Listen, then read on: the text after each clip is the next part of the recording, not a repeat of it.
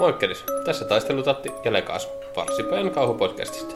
Tässä podcastissa kerrotaan urbaaneista legendoista, myyttisistä olennoista, historiallisista kauhuista ja ihmisten pelottavista kokemuksista, joita myös sinä voit meille kertoa. Terve, Terve! miten menee? Oikein hyvin. Mites sulla? Hyvin menee myöskin. Tai kertainen aihe olisi creepypastat. Joo, lähdetään vähän kertoa mitä on creepypastat ja sitten muutama creepypasta tarinakin. Joo, kyllä, niitä creepypastoja löytyy. Vaikka kuinka paljon. Netti on pullolla. Niin, creepypastahan on vähän niin kuin urbaani legenda, mutta tää on enemmänkin semmonen keksitty. Niin. niin kuin ihmisten oma keksimä kauhutarina. Niin, mikä niin kuin voi pohjata tosi tapahtumaan ja siitä on... Itse asiassa mm, no Slendermani, se tulee Jep. myöhemmin, että se on aiheuttanut oikeasti pahoja asioita. Jep. Mutta ihan ensimmäisenä halutaan tota, kiittää teitä, jotka olette laittanut meidän seurantaa. Nyt teitä on tullut taas älytön määrä lisää ja sitten tota Spotifyn kommentteihin tai kommentteja laittaneet, niin iso kiitos teille niistä. Niitä on oikein mukava lueskella. Ne on Paljon mukava. positiivista palautetta. Oli siellä yksi tarinakin, mikä luetaan varmaan ensi jaksossa. Joo. Ensi jakso tulee olemaan taas tarinoita jakso. Jep. Ja siinä tulee olemaan niitä kuuntelijatarinoita. Tarinoita myöskin, että kirjoittakaa meille, jos teillä on omia kokemuksia. Tai sitten vaikka ei olisikaan omia kokemuksia, niin laittakaa meille niitä keksittyjä tarinoita. Niin. Jos haluatte jotain näkyvyyttä, niin laittakaa teidän Instagram esimerkiksi tai joku tämmönen, että jos olette aloitteleva tarinan kirjoittaja, niin tätä kautta saa edes jonkinnäköistä näkyvyyttä sillekin. Niin jo. Se on kyllä kätevä systeemi sitten. Että... Kyllä vain. Ja tota, eikä siinä se enempää. Että Ja niin, muistakaahan sitten käydä seuraamassa ja tykkäämässä meitä Spotifyssä ja YouTubessa ja Instagramissa ainakin. Ja ei siinä se ihmeempiä alkulätinöitä tarvita, joten mennäänpä sitten aiheen pariin. Joo, eli ihan ensimmäisenä, että mikä on creepypasta? Creepypastat ovat kauhuihin liittyviä legendoja, joita on jaettu internetissä. Creepypastasta on sitten tullut yleistermi internettiin lähte- lähetetylle kauhusisällölle. Nämä nettitarinat ovat usein lyhyitä, käyttäjien luomia, paranormaaleja tarinoita, joiden tarkoituksena on pelotella lukijoita. Ne sisältävät hirvittäviä tarinoita murhista, itsemurhista ja muista maailmoista. Creepypastan aihe vaihtelee suuresti ja se voi sisältää aiheita kuten haamuja, murhia, zombeja, rituaaleja, paranormaalien otuksien kutsumiseksi sekä kummittelevia televisio-ohjelmia ja videopelejä. Creepypastat vaihtelevat yhdestä kappaleesta pitkiin moniosaisiin sarjoihin, jotka voivat kattaa useita leffoja tai TV-sarjoja. Valtamediassa kuvitteelliseen Slenderman-hahmoon liittyvät creepypastat nousivat julkisuuteen vuoden 2014 Slendermanin puukotuksen jälkeen, jossa kaksi teiniä puukotti heidän ystäväänsä 12-vuotiasta tyttöä. Tekijät väittivät, että he halusivat todistaa Slendermanin epäilijöiden olevan väärässä. Murhayrityksen jälkeen jotkut creepypastat verkkosivustojen ylläpitäjät antoivat lausuntoja, jotka muistuttivat lukijoita fiktion ja todellisuuden välisestä rajasta. Creepypasta-termi tulee sanoista creepy ja copypasta. Se keksittiin noin vuonna 2007. Creepypasta on siis copypasten creepy eli karmiva tai pelottava muoto. Vaikka creepypastat ovat yleensä tekstejä, ne voivat olla myös esimerkiksi kuvia tai videoita. Usein kirjoitettuihin tarinoihin saattaa myös liittyä kuva tai video. Creepypastojen tarkkaa alkuperää ei tunneta. Varhaiset creepypastat kirjoitettiin yleensä anonyymisti ja rutiininomaisesti pistettiin jakoon uudelleen ja yhä uudelleen, joten ensimmäisten creepypastojen tarkkaa alkuperää on todella hankala selvittää. Jessica Roy, joka kirjoittaa amerikkalaiselle Time-lehdelle, väittää, että creepypastat syntyivät 1990-luvulla, kun ketjusähköpostiviestejä lähetettiin uudelleen ja yhä uudelleen internetfoorumeille. Monet varhaiset creepypastat koostuivat rituaaleista, henkilökohtaisista anekdooteista ja urbaaneista legendoista, kuten Bunnyman ja Slenderman. Creepypasta-sivustoja alkoi ilmestyä 2000-luvusta alkaen, ja niitä ilmestyy yhä aika ajoin internetin ihmeellisen maailmaan. Verkkosivut loivat pysyvän creepypasta-arkiston, joka vaikutti perinpohjaisesti genreen. Monet kirjailijat, kirjailijat alkoivat käyttää creepypasta-hahmoja omissa tarinoissaan, mikä johti useisiin teoksiin sisältyvien jatkuvuuden kehittymiseen. Creepypastan määritelmä on laajentanut ajan myötä useimpiin internetissä kirjoitettuihin kauhutarinoihin. Ajan myötä tekijän merkitys on tullut yhä tärkeämmäksi. Monet creepypastat ovat nimettyjen kirjoittajien kirjoittamia nimettömien henkilöiden sijaan. Monet näistä kirjoittajista yrittävät saada huomiota creepypastansa avulla. Creepypasta-tarinoita on paljon ja niiden kirjo on valtava.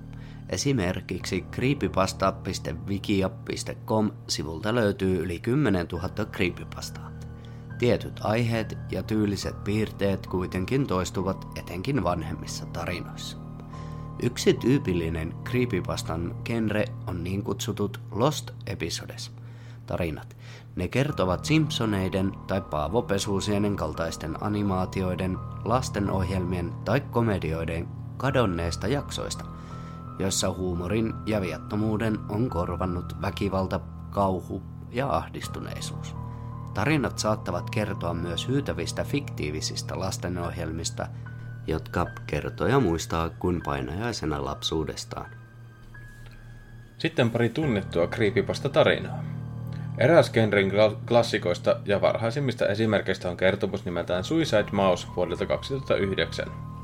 Tarina kertoo kadonneesta Mikkihiiri piirros lyhyt elokuvasta, jossa tavallisesti niin reipas Disney-hahmo kuvataan kävelemässä apeana harmaassa maisemassa. Taustalla soi paha enteinen pianomusiikki. Video ei vaikuta kovin erityiseltä, mutta kertomuksen mukaan siitä on olemassa myös pidempi versio, jonka tarinan kertoja on saanut käsinsä. Tässä versiossa video muuttuu yhä kummallisemmaksi ja kummallisemmaksi. Sen taustalla kuuluu hirveää kirkunaa, kuva vääristyy ja siinä välkkyy tuohon aikaan mahdottomia värejä. Kertomuksen mukaan videon viimeiset 30 sekuntia ovat niin hirveät, että ne nähnyt Disneyn työntekijä ampui itsensä. Tarinan kertoja kieltää ehdottomasti katsomasta videota, mutta samalla sen oheen on liitetty kyseinen audiovisuaalinen taideteos YouTube-linkkinä. Erityisen suosittuja creepypastojen aiheita ovat olleet Pokemon-pelit. Sellaisissa tyylilajin klassikoissa, kuten Pokemon Creepy Black ja Pokemon Lost Silver, riemukkaat ja jännittävät pelit muuttuvat pelottaviksi ja ahdistaviksi. Kummankin tarinan loppu on melkein koomisen alakuloinen. Riippumatta siitä, kuinka monta Pokemonia saat kerättyä, sinut unohdetaan ja tulet lopulta kuolemaan. Sekä kadonneista jaksoista että videopeleistä kertovat creepypastat pelaavat taitavasti lapsuuden viattomuuden ja suloisen nostalgian sekä toisaaltaan lapsuuden pelkojen rinnastamiselle. Jos koskaan on esimerkiksi pelännyt nenänsä pudottavaa ja viristelevää Pelle Hermannia tai pelannut rystyset valkoisena Commodore 64 Forbidden Forestia – tietää, kuinka paljon aikuisten ja lasten käsitys hauskasta tai jännittävästä saattaa erota. Toisinaan kriippivastojen kauhu syntyy itse internetistä.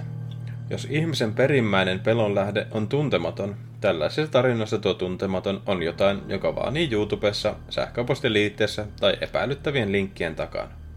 Hyvä esimerkki on tarina nimeltään The Grifter. Se on oikeastaan pelkkä huhu, jonka mukaan internetistä voi törmätä videoon, joka on niin hirvittävä, että sen katsoneet näkevät painajaisia, sairastuvat ja joskus jopa tappavat itsensä. Creepypastat ovat luoneet myös oman hirviökavalkadinsa, jossa kirjoitetaan tarinoita ja tehdään kuvamuokkauksia toisensa jälkeen. Tunnetun tällainen hirviö on tietysti Slenderman, jonka Victor Surke aliasta käyttänyt yhdysvaltalainen Erik Knudsen loi Something Awful nettifoorumiin – luo paranormaaleja kuvia Photoshopilla kilpailua varten kesäkuussa 2009. Slenderman on kuvattu ohuena, luonnottoman pitkänä humanoidina, jolla on piirteetön valkoinen pää ja kasvot ja jolla on musta puku. Erik Knudsen osallistui kahdella kuvalla, joista ensimmäisen alla luki Emme halunneet mennä, emme halunneet tappaa heitä, mutta sen jatkuva hiljaisuus ja ojennetut kädet pelotti, mutta samalla lohdutti meitä. Kuvan olisi ottanut tuntematon valokuvaaja, jonka oletetaan kuolleen vuonna 1983. Toisen kuvan alla oli teksti. Toisessa kahdesta löydetystä kuvasta, jotka saatiin pelastettua Stirlingin kaupungin kirjaston tulipalosta, oli kuvaukseen sopiva hahmo, Slenderman. Kuva oli otettu samana päivänä, kuin ilmoitettiin 14 lasta kadonneiksi. Viranomaiset väittävät kuvan olevan epämuodostunut tai filmivirhe. Kirjasto syttyi viikko, viikkoa myöhemmin, kun kuva oltiin otettu. Ja todellinen valokuva olisi takavarikoitu nyt todiste ainoastaan. Valokuva olisi kuulemma ottanut Mary Thomas 1986 ja kadonnut 13. kesäkuuta vuonna 1986. Nämä ovat siis Slendermanin alkuperän takana olevia kuvia ja tekstejä. Tarinat Slendermanista sisältävät usein vainoamista, sieppaamisia tai traumatisoituneita ihmisiä, erityisesti lapsia. Slendermanista on tullut populaarikulttuurin ikon, ikoni, vaikka hän ei rajoitu yhteen tarinaan, vaan hän esiintyy monissa erilaisissa kaunokirjallisissa teoksissa, jotka on tyypillisesti väritetty verkossa. Slendermanin liittyvä fiktio kattaa monia medioita, mukaan lukien kirjallisuuden, taiteen ja videosarjat, kuten Marble Hornets, jossa hänet tunnetaan nimellä The Operator. Hahmo on esiintynyt videopelissä Slender The Eighth Page vuonna 2012 ja sen seuraajassa Slender The Arrival 2013 sekä inspiroinut Endermania Minecraftissa.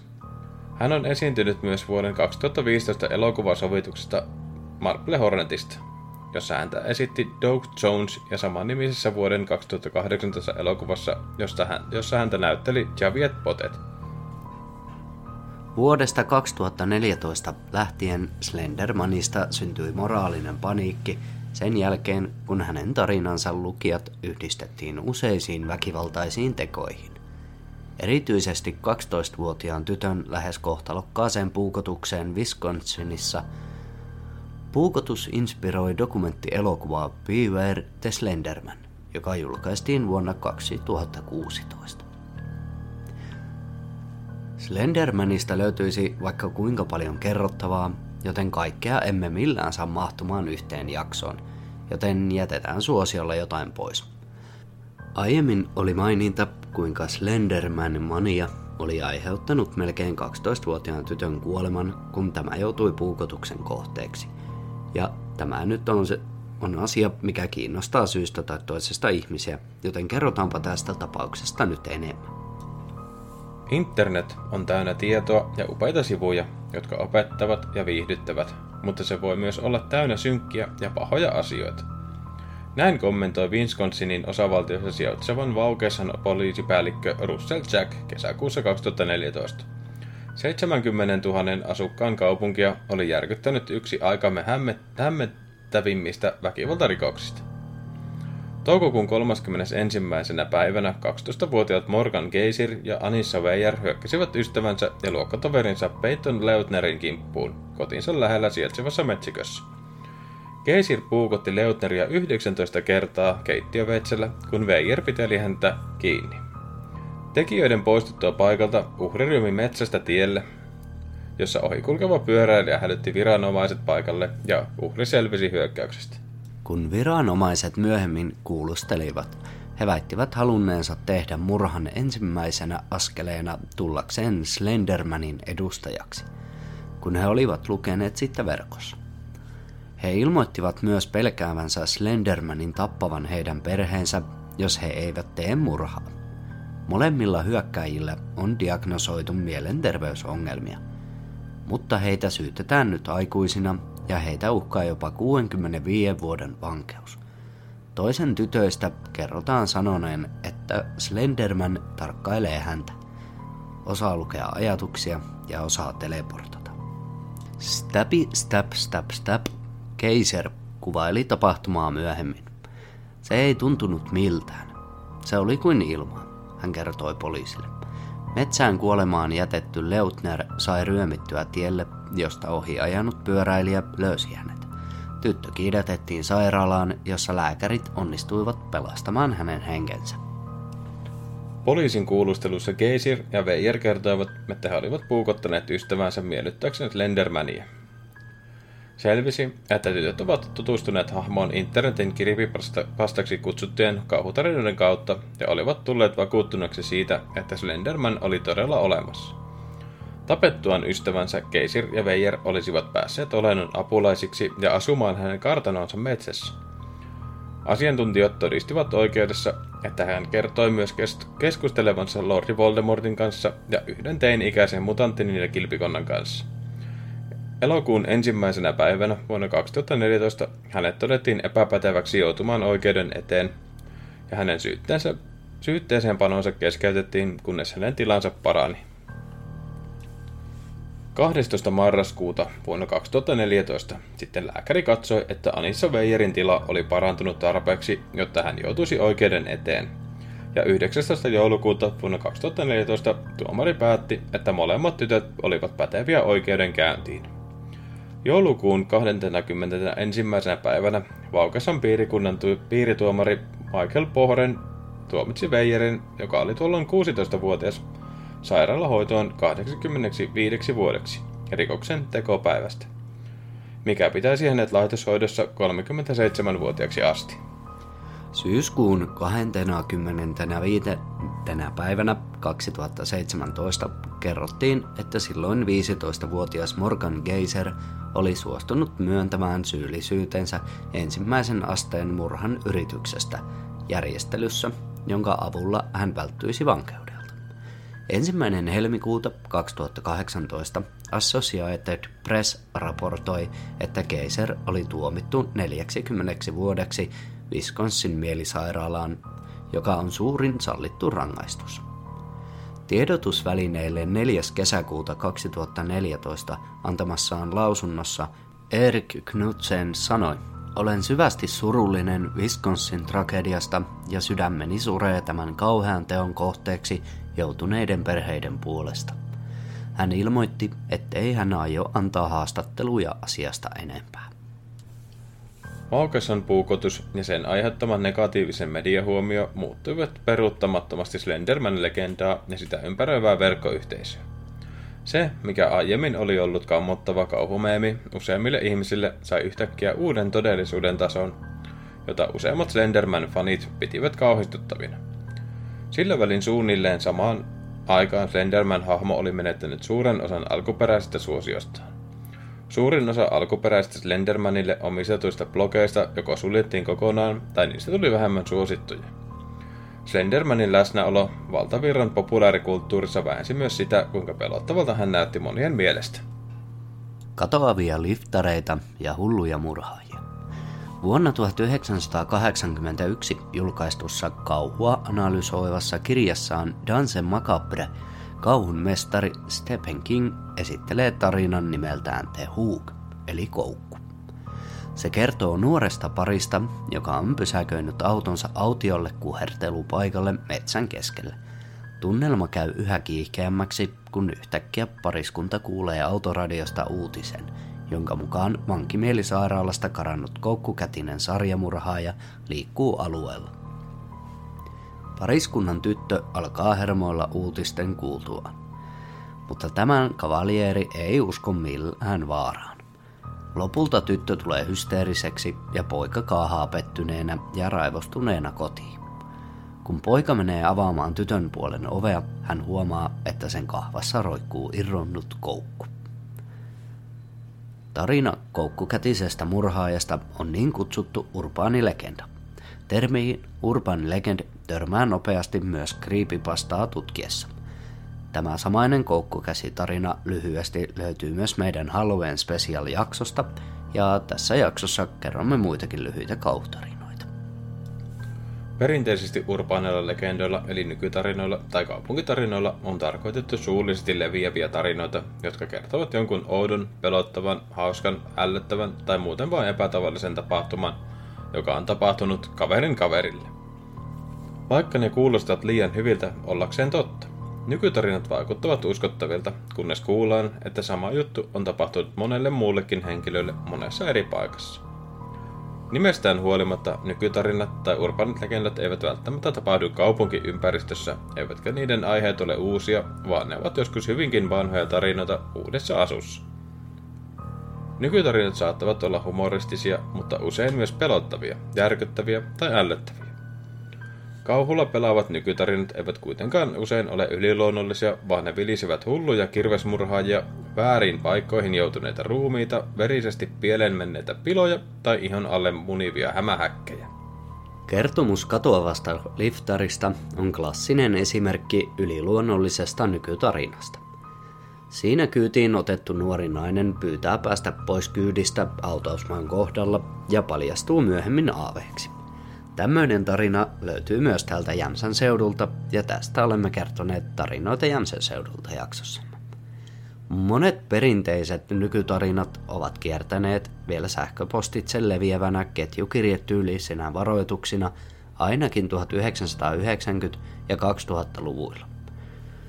Mutta vuosien varrella niiden teho on auttamatta haalistunut.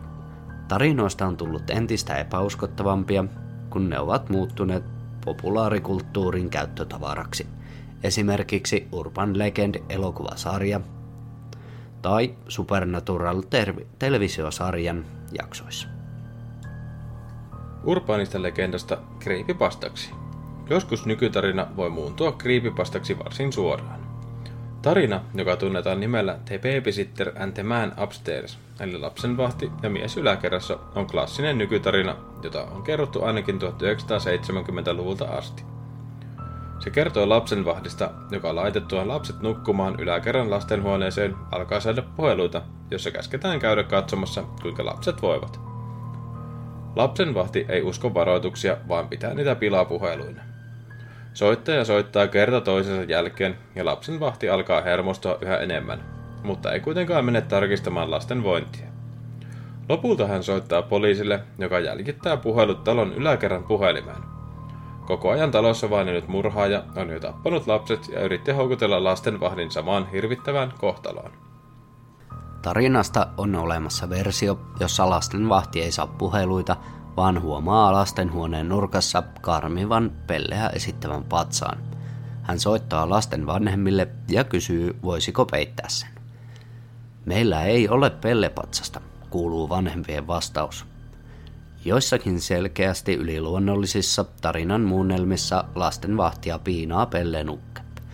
Tämä versio on todennäköisesti vuonna 1982 ensi saaneen Poltergeist-elokuvan inspiroima. Creepypastat eivät yleensä ole näin selvästi velkaa nykytarinoille, mutta näillä tarinatyypeillä on paljon yhteistä. Dance Magabressa King ihailee koukkutarinan brutaalia yksinkertaisuutta. Siinä ei ole hahmokehittelyä, teemaa tai juonellista hienostelua. Tarina ei myöskään pyri, pyri symboliseen kauneuteen tai tutkimaan ajan henkeä tai ihmismielen monia puolia. Se pyrkii mahdollisimman tehokkaasti tarkoitukseensa eli pelottelemaan. Tarina on väline tämän saavuttamiseen. Aina ei auta, vaikka todisteet myyttien valheellisuudesta olisivat helposti saatavilla. Ilmassa on yhä huolestuttavampia merkkejä siitä, että ihmiset eivät kykene erottamaan totuutta tarusta, vaikka melkein kaikki maailman tieto on näppäimistön ulottuvilla. Marraskuun lopulla npr.org-sivusto kertoi Stanfordista Stanford Graduate School of Educationin tekemästä tutkimuksesta, jossa tutkijat arvioivat eri-ikäisten opiskelijoiden kykyä arvioida tiedon lähteet. Tutkijat kuvailivat tuloksia tyrmistyttäväksi, karuiksi ja uhaksi demokratialle. Tutkijaryhmä tutki yli vuoden ajan oppilaita peruskoulutasolta yliopistoon ja köyhistä kouluista rikkaisiin. Kävi ilmi, että hämmästyttävän suuri osa koululaisista tai opiskelijoista ei kyennyt erottamaan mainoksia artikkeleista oikeita uutisista keksityistä tai muokattua valokuvaa oikeasta. Dance Macabressa Stephen King kirjoittaa, kuinka tehokkaimmat kauhutarinat onnistuvat koskemaan aikansa kollektiivisia kipupisteitä. Usein näin tosiaan tuntuu olevan. Invasion of the Body Snatcher peilaa 1950-luvun Yhdysvaltojen kommunismin pelkoa. Hellraiser 1987 on tulkittu AIDS-paniikin vertauskuvaksi ja Eli Rothin Hostelin 2005 kidutusporno tuntuu heijastelevan Abu Ghraibin vankilan hirveyksiä. Creepypasta puolestaan sopii täydellisesti totuuden jälkeiseen aikaan.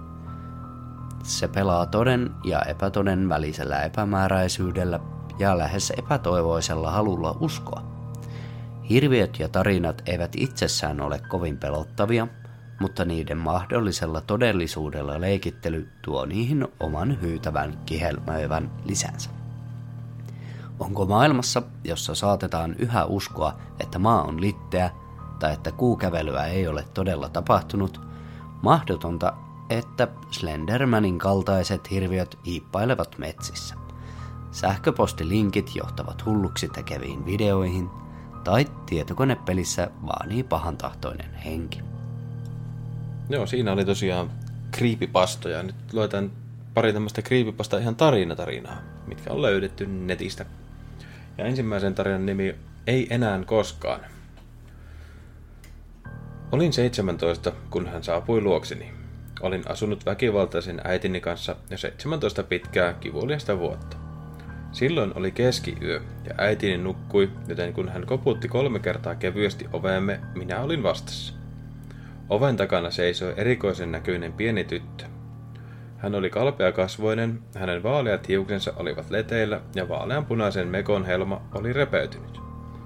Alas katsoessani huomasin, että tytön paljaat varpaat sinersivät talvipakkasesta, enkä voinut olla huomaamatta hänen mustia silmiään.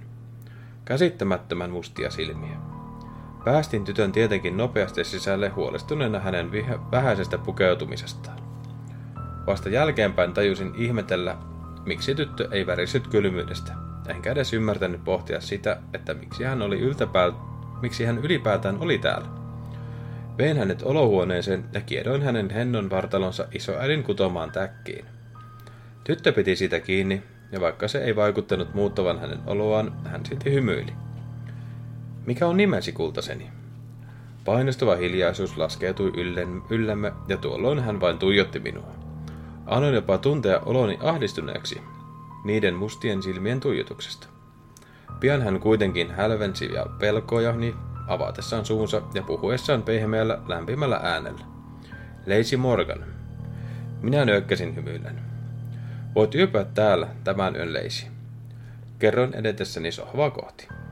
Hän käpertyi kerälle kuin turvaa etsien ja tarkkaili yhä minua niillä mustilla silmillään. Tuolloin lähdin ulos huoneesta.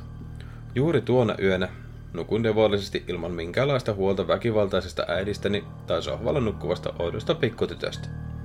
Kun aamu koitti ja minä siirryin keittiöön, päätti äiti tervehtiä minua lyömällä kahvikupilla olkapäähän.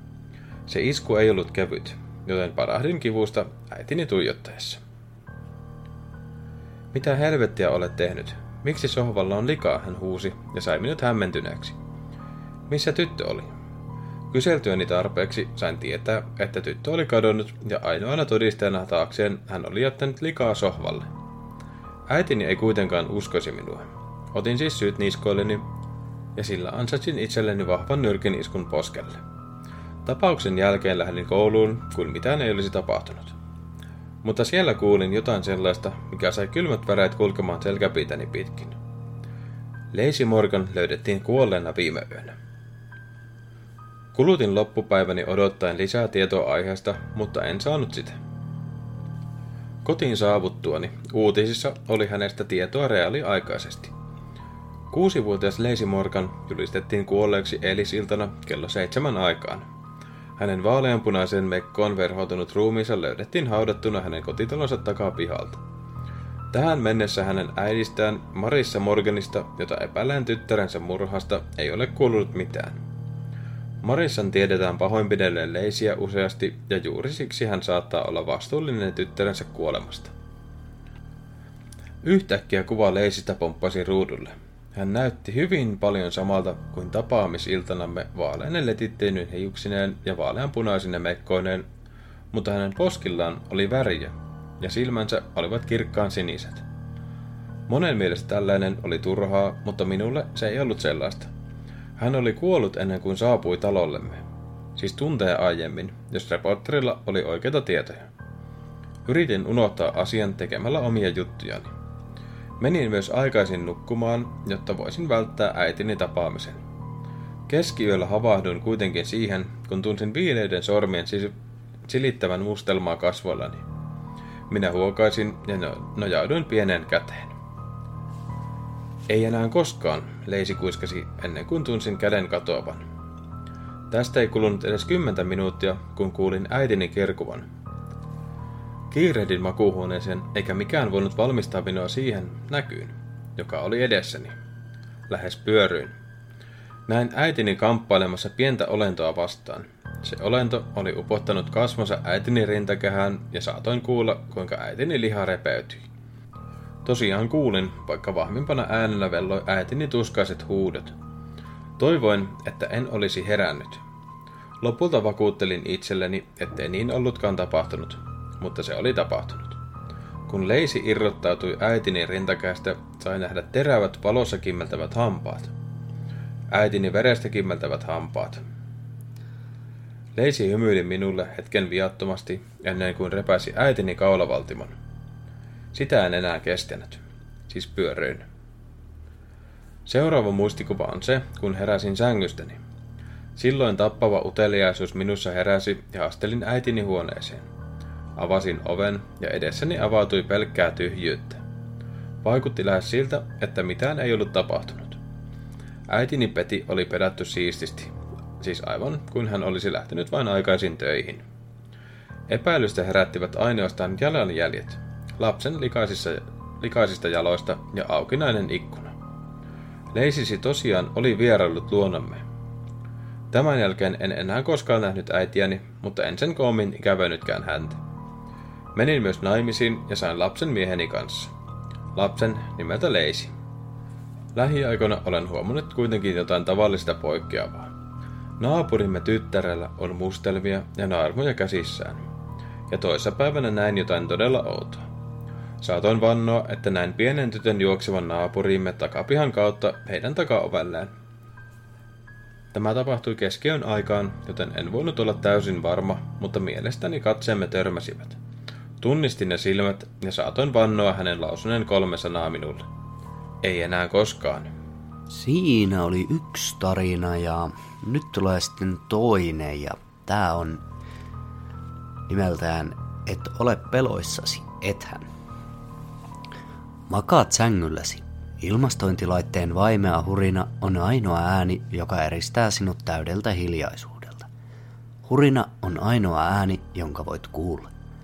Ääni, joka tavallisesti jäisi huomaamatta, kunnes se on ainoa ääni, jonka kuulet. Se on rauhoittavaa, huomaatpa sitä tai et, mutta yhtäkkiä hurina loppuu ja laite päästää vaimean kilahduksen sammuessaan. Huomaat lämpötilan muuttuvan pikkuhiljaa lämpimämmäksi. Epäonneksesi et ole vielä unessa ja hiljaisuus alkaa. Ymmärrät, että erikoinen ja sakea hiljaisuus on kuin vastine äänekkäälle melulle itsessään. Tällaisessa hiljaisuudessa voisit kuulla nuppineulan tipahtavan kolmen huoneen päässä. Hiljaisuus täyttää korvasi sydämen lyönneilläsi, kuin tyynyt olisi puristettu korviasi vasten. Sinun pitäisi olla helpottunut tiedosta, että voit kuulla kaiken ympärilläsi. Korvaten näkökykysi puuttumisen pimeässä. Mutta et ole. Tämä koettelee rajojasi, sillä sydämesi lyö hiukan nopeammin, tehden kehosi jännittyneeksi, ilman selitystä ja tehden sinut tietoiseksi, että et ole yksin. Mutta olet yksin, etkö? Olet maannut siinä silmät suljettuina nyt melkein 15 minuuttia ja olet tarkistanut, että kaikki oli varmasti normaalisti huoneessasi ennen kuin laitoit valot pois. Olet fiksu. Kaikki nuo Facebook-testit, jotka olet tehnyt vahvistaaksesi, mitä jo ennestään tiesit. Jos olisit kauhuleffassa, selviäisit loppuun asti. Olet jopa tehnyt huolellisesti suunnitelman, Mitä tekisit tilanteissa, joita olet lukenut kriipipostoista? Mutta se on pelkkää hölynpölyä kuitenkin, eikö? Et ole peloissasi, tai ainakin tätä toistat itsellesi. Mutta odota, mitä tuo oli? Oliko se kankaan kahina? Et kääntynyt sängylläsi tai liikkunut ollenkaan. Teitkö sinä tuon äänen? Ei, et voinut tehdä. Olet kuin halvaantunut sängylläsi, rauhattomana näinä hetkinä. Sinun on täytynyt kuvitella se. Kierähdät ympäri, kasvot seinää kohti. Poissa silmistä, poissa mielestä. Jos jokin on huoneessa kanssasi, sen täytyy hyväksyä, että olet liian väsynyt käsittelemään asiaa tällä hetkellä. Olet vielä lamaantunut ja ahdistunut, jolloin kuulet äänen uudestaan. Tällä kertaa se on pehmeä tömähdys maahan. Sydämesi tarraa kiinni rintakehäsi. Kuulitko oikeasti sen? Ei, olet juuri saanut itsesi luomaan ääniä tyhjästä. Sinun todella täytyy lopettaa pelaamasta kauhuselviytymispelejä näin myöhään yöstä. Se sekoittaa pääsi. Olet järkevä ihminen, joten lopeta lapsellinen käyttäytyminen ja yritä jo nukahtaa. Suljet silmäsi tiukasti, toivoen hiljaisesti unta, joka pyyhkäisisi sinut pian pois. Sinä käytännössä haluat turvaan olemattomaan unimaailmaan, joka on itsesi luoma. Pakennet tietoisuutta, mutta sillä ei ole mitään. Eikö niin? Olet vain väsynyt. Tiedän, tiedän. Kun silmäsi ovat tiukasti kiinni, tulet tietoiseksi, että ei väliä kuinka paljon haluaisitkin, et pysty liikuttamaan käsiäsi ja jalkojasi. Älä viitsi. Annatko tämän oikeasti häiritä sinua? Mikä olet? 12-vuotiasko? Älä välitä siitä ja nukahda jo. Nyt hermostuttava ääni kajahtaa huoneen poikki uudestaan, vahvempana kuin koskaan. Kankaan havina, jota seuraa pehmeä tömähdys maahan. Tietämättäsi pidätät nyt henkeäsi, silmät niin tiukasti kiinni kuin mahdollista. Sinulla on lapsellinen halu vetää peitto pääsi yli. Kuvittelet kaiken. Se on kaikki päässäsi. Luulin olevani vahvempi. Sydämesi lyö nyt äänekkäästi korvissasi, mutta ei tarve, tarpeeksi äänekkäästi peittämään itseään toistavaa ääntä, joka lähestyy huoneen poikki. Mitä tämä kahina on? Ehkä jätit paperia maahan. Sen sen täytyy olla. Ja tömähdys. Luultavasti kissa tai koira tai jokin. Ne luultavasti juoksivat sisälle, kun et tarkistanut suljit ovea. Jep, sinä olet vain vainoharhainen. Ääni on nyt sänkysi vieressä ja olet selkä sitä vasten, etkä uskalla kääntyä ympäri tutkimaan asiaa.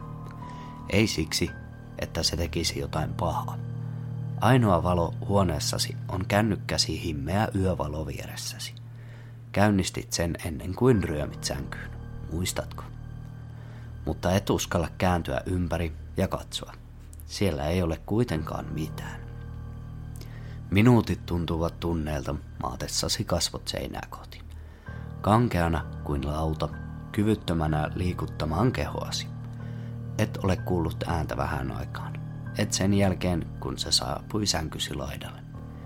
Tiedät, että siellä ei ole mitään. Se on vain tämä hiljaisuus. Se kommunikoi kanssasi. Sinun todellakin olisi pitänyt laittaa musiikkia tai jotain ennen kuin menit sänkyyn. Yhtäkkiä tuttu kilahdus kajahtaa huoneen läpi, jota seuraa tutunoloinen hurina.